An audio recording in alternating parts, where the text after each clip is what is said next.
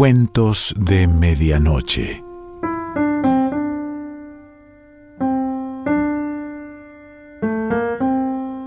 El cuento de hoy se titula Los ojos de Lina y pertenece a Clemente Palma.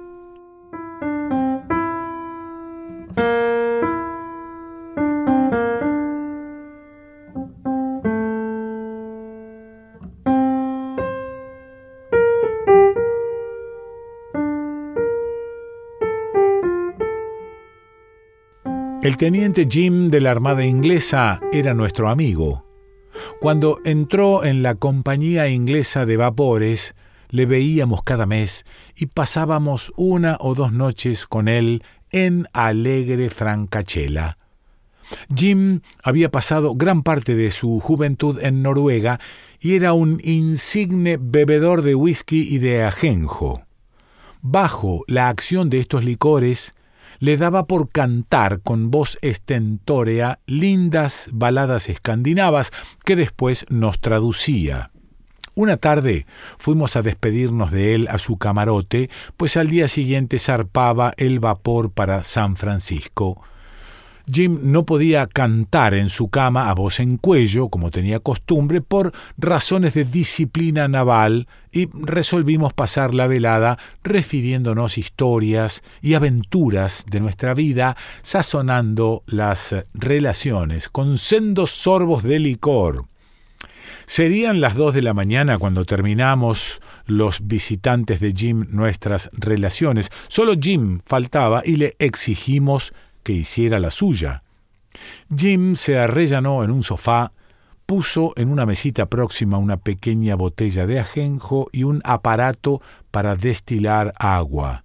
Encendió un puro y comenzó a hablar del modo siguiente. No voy a referiros una balada ni una leyenda del norte como en otras ocasiones. Hoy se trata de una historia verídica, de un episodio de mi vida de novio. Ya sabéis que hasta hace dos años he vivido en Noruega. Por mi madre soy noruego, pero mi padre me hizo súbdito inglés. En Noruega me casé, mi esposa se llama Axelina o Lina, como yo la llamo, y cuando tengáis la ventolera de dar un paseo por Cristiania, id a mi casa, que mi esposa os hará con mucho gusto los honores. Empezaré por deciros que Lina tenía los ojos más extrañamente endiablados del mundo. Ella tenía dieciséis años y yo estaba loco de amor por ella, pero profesaba a sus ojos el odio más rabioso que puede caber en corazón de hombre. Cuando Lina fijaba sus ojos en los míos, me desesperaba, me sentía inquieto y con los nervios crispados. Me parecía que eh, alguien me vaciaba una caja de alfileres en el cerebro y que se esparcían a lo largo de mi espina dorsal. Un frío doloroso galopaba por mis arterias y la epidermis se me erizaba, como sucede a la generalidad de las personas al salir de un baño helado y a muchas al tocar una fruta peluda o al ver el filo de una navaja o al rozar con las uñas el terciopelo o al escuchar el frufru de la seda o al mirar una gran profundidad.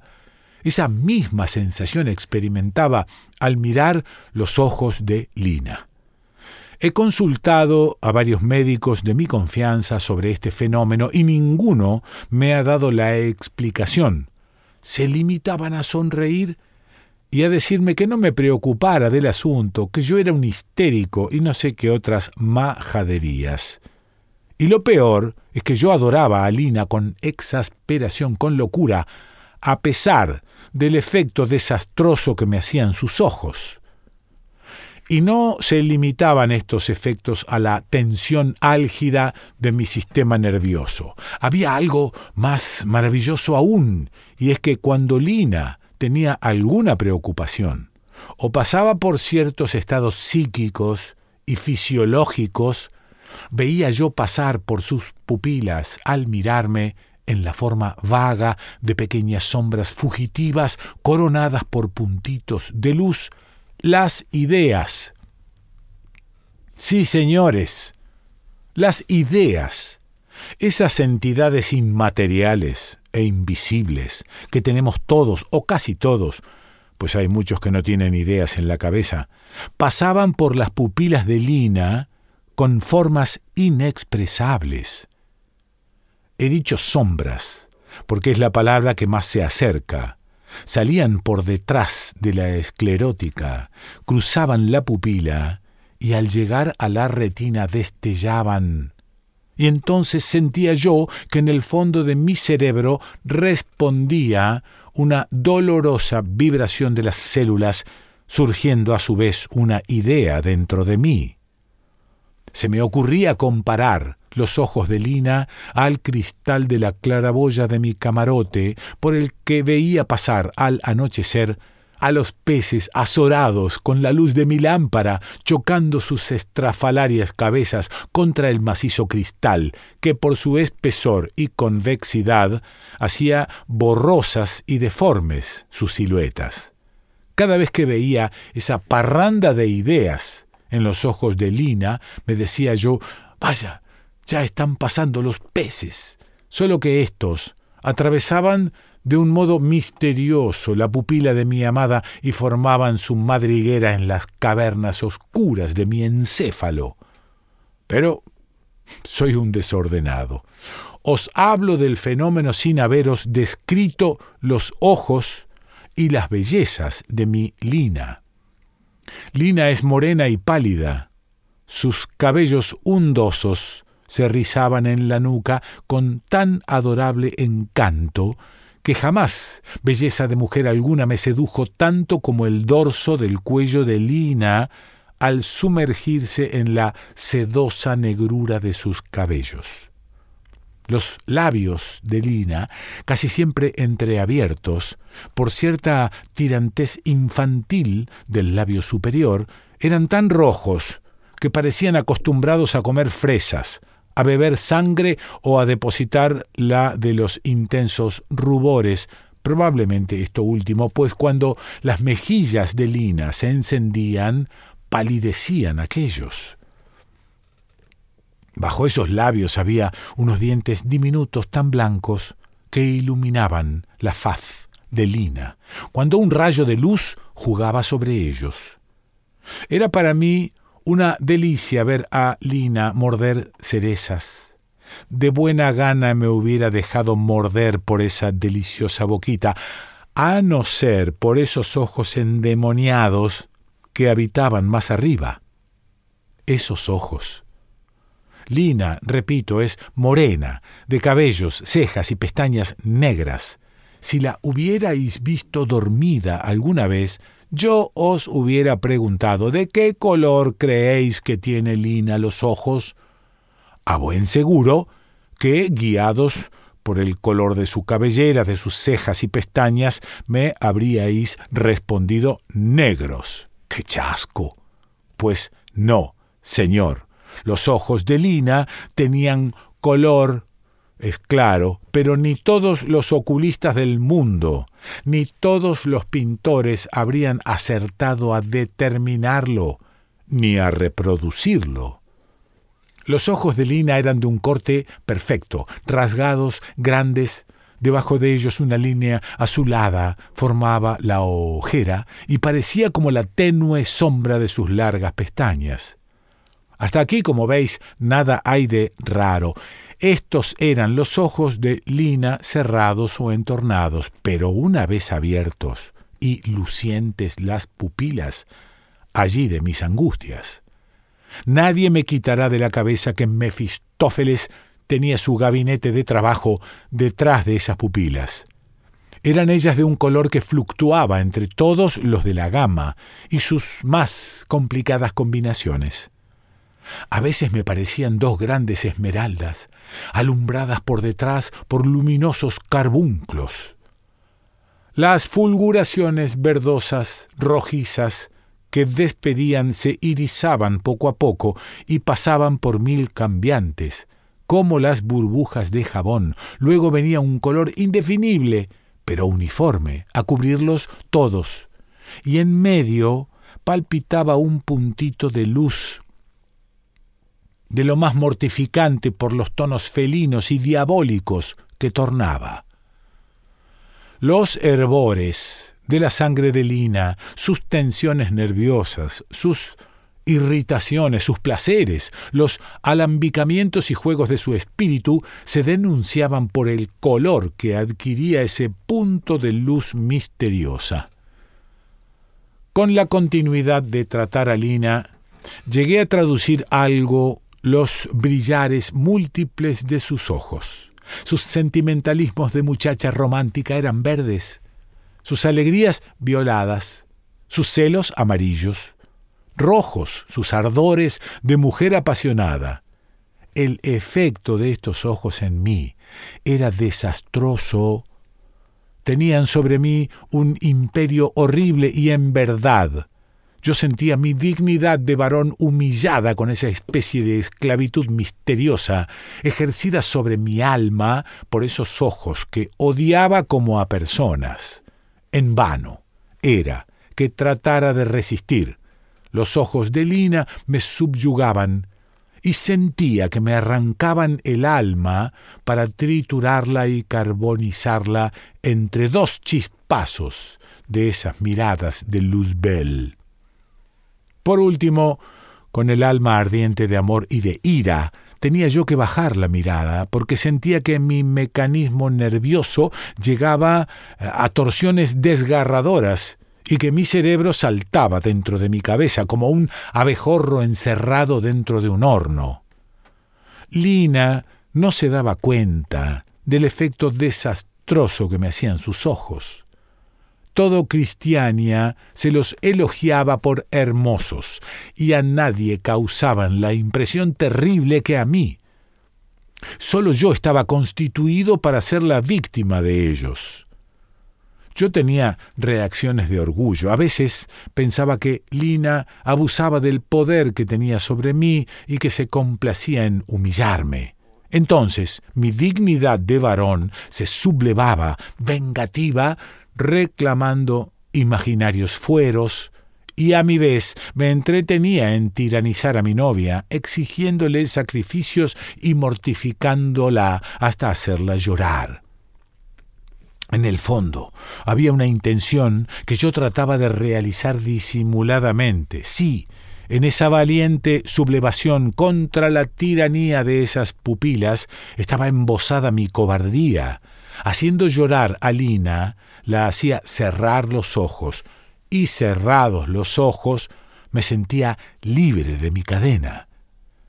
Pero la pobrecilla ignoraba el arma terrible que tenía contra mí sencilla y candorosa. La buena muchacha tenía un corazón de oro y me adoraba y me obedecía.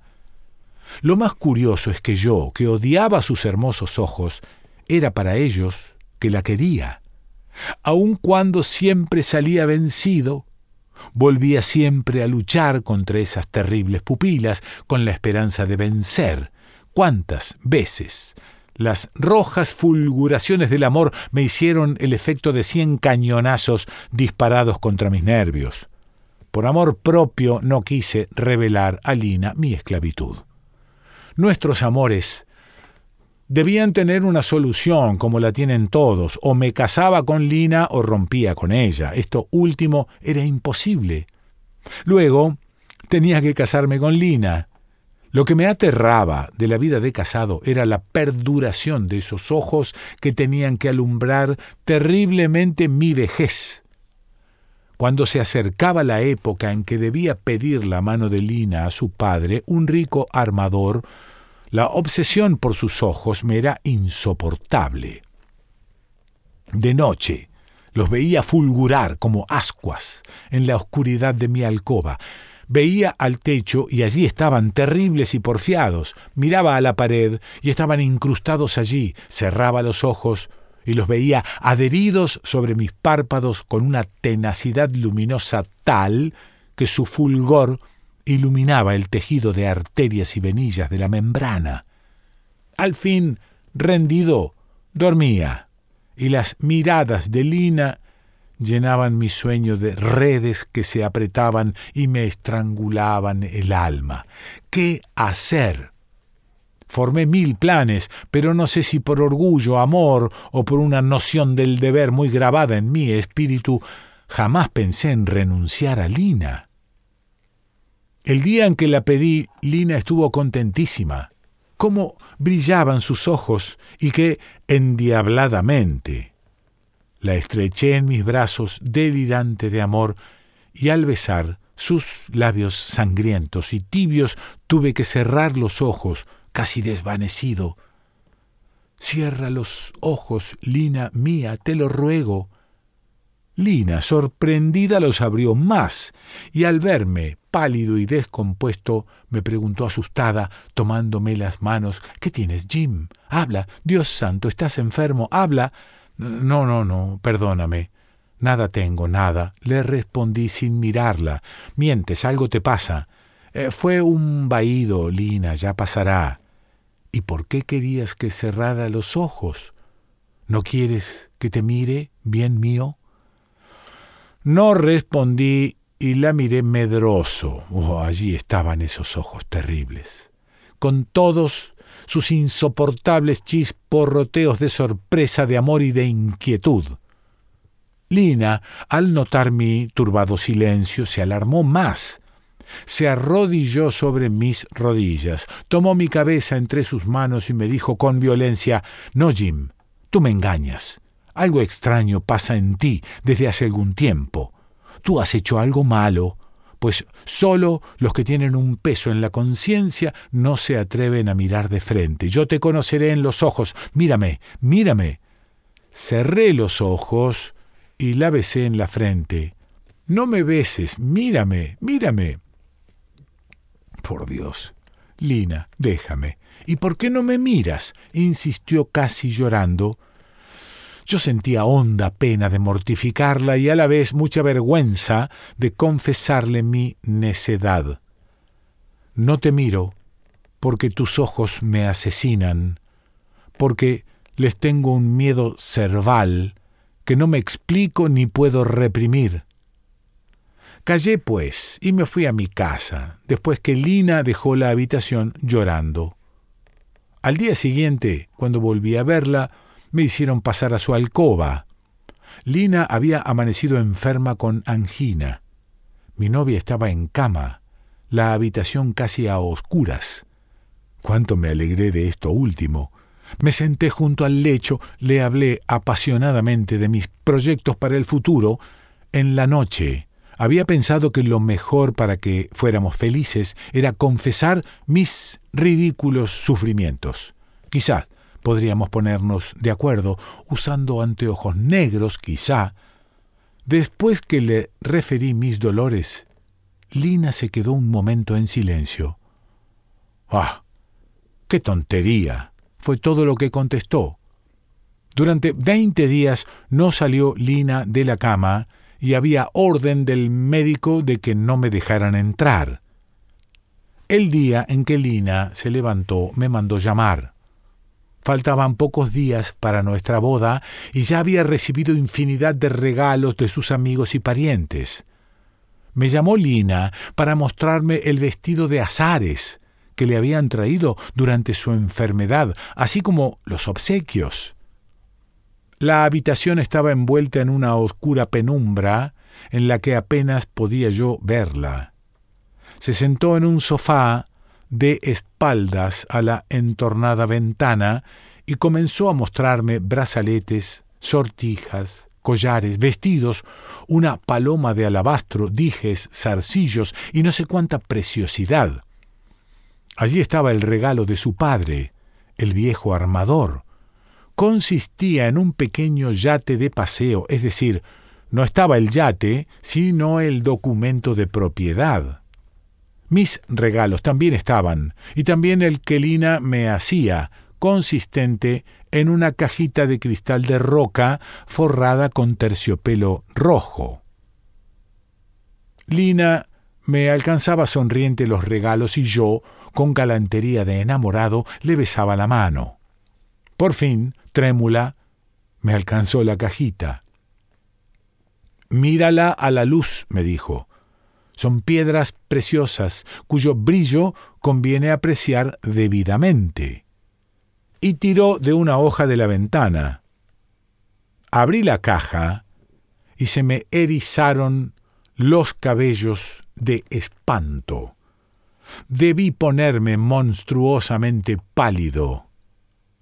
Levanté la cabeza horrorizado y vi a Lina, que me miraba fijamente con unos ojos negros, vidriosos e inmóviles.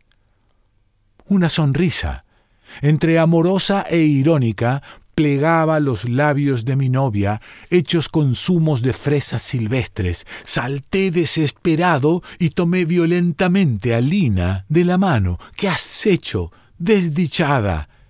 Es mi regalo de bodas, respondió tranquilamente. Lina estaba ciega, como huéspedes azorados estaban en las cuencas unos ojos de cristal, y los suyos, los de mi Lina, esos ojos extraños que me habían mortificado tanto, me miraban, amenazadores y burlones, desde el fondo de la caja roja, con la misma mirada endiablada de siempre. Cuando terminó Jim, quedamos todos en silencio, profundamente emocionados. En verdad que la historia era terrible. Jim tomó un vaso de ajenjo y se lo bebió de un trago. Luego nos miró con aire melancólico. Mis amigos miraban pensativos. El uno la claraboya del camarote y el otro la lámpara que se bamboleaba a los balances del buque. De pronto Jim soltó una carcajada burlona que cayó como un enorme cascabel en medio de nuestras meditaciones. Hombres de Dios, ¿creéis que haya mujer alguna capaz del sacrificio que os he referido? Si los ojos de una mujer os hacen daño, ¿sabéis cómo lo remediará ella? Pues arrancándoos los vuestros, para que no veáis los suyos. No, amigos míos, os he referido una historia inverosímil cuyo autor tengo el honor de presentaros. Y nos mostró, levantando en alto su botellita de ajenjo, que parecía una solución concentrada de esmeraldas. Clemente Palma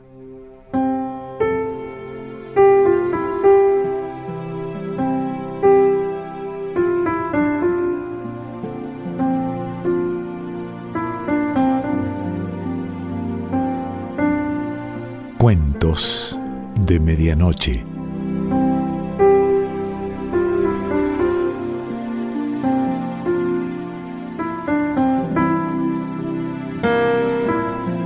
Selección Pancho Mondino. Idea y lectura Quique Pessoa.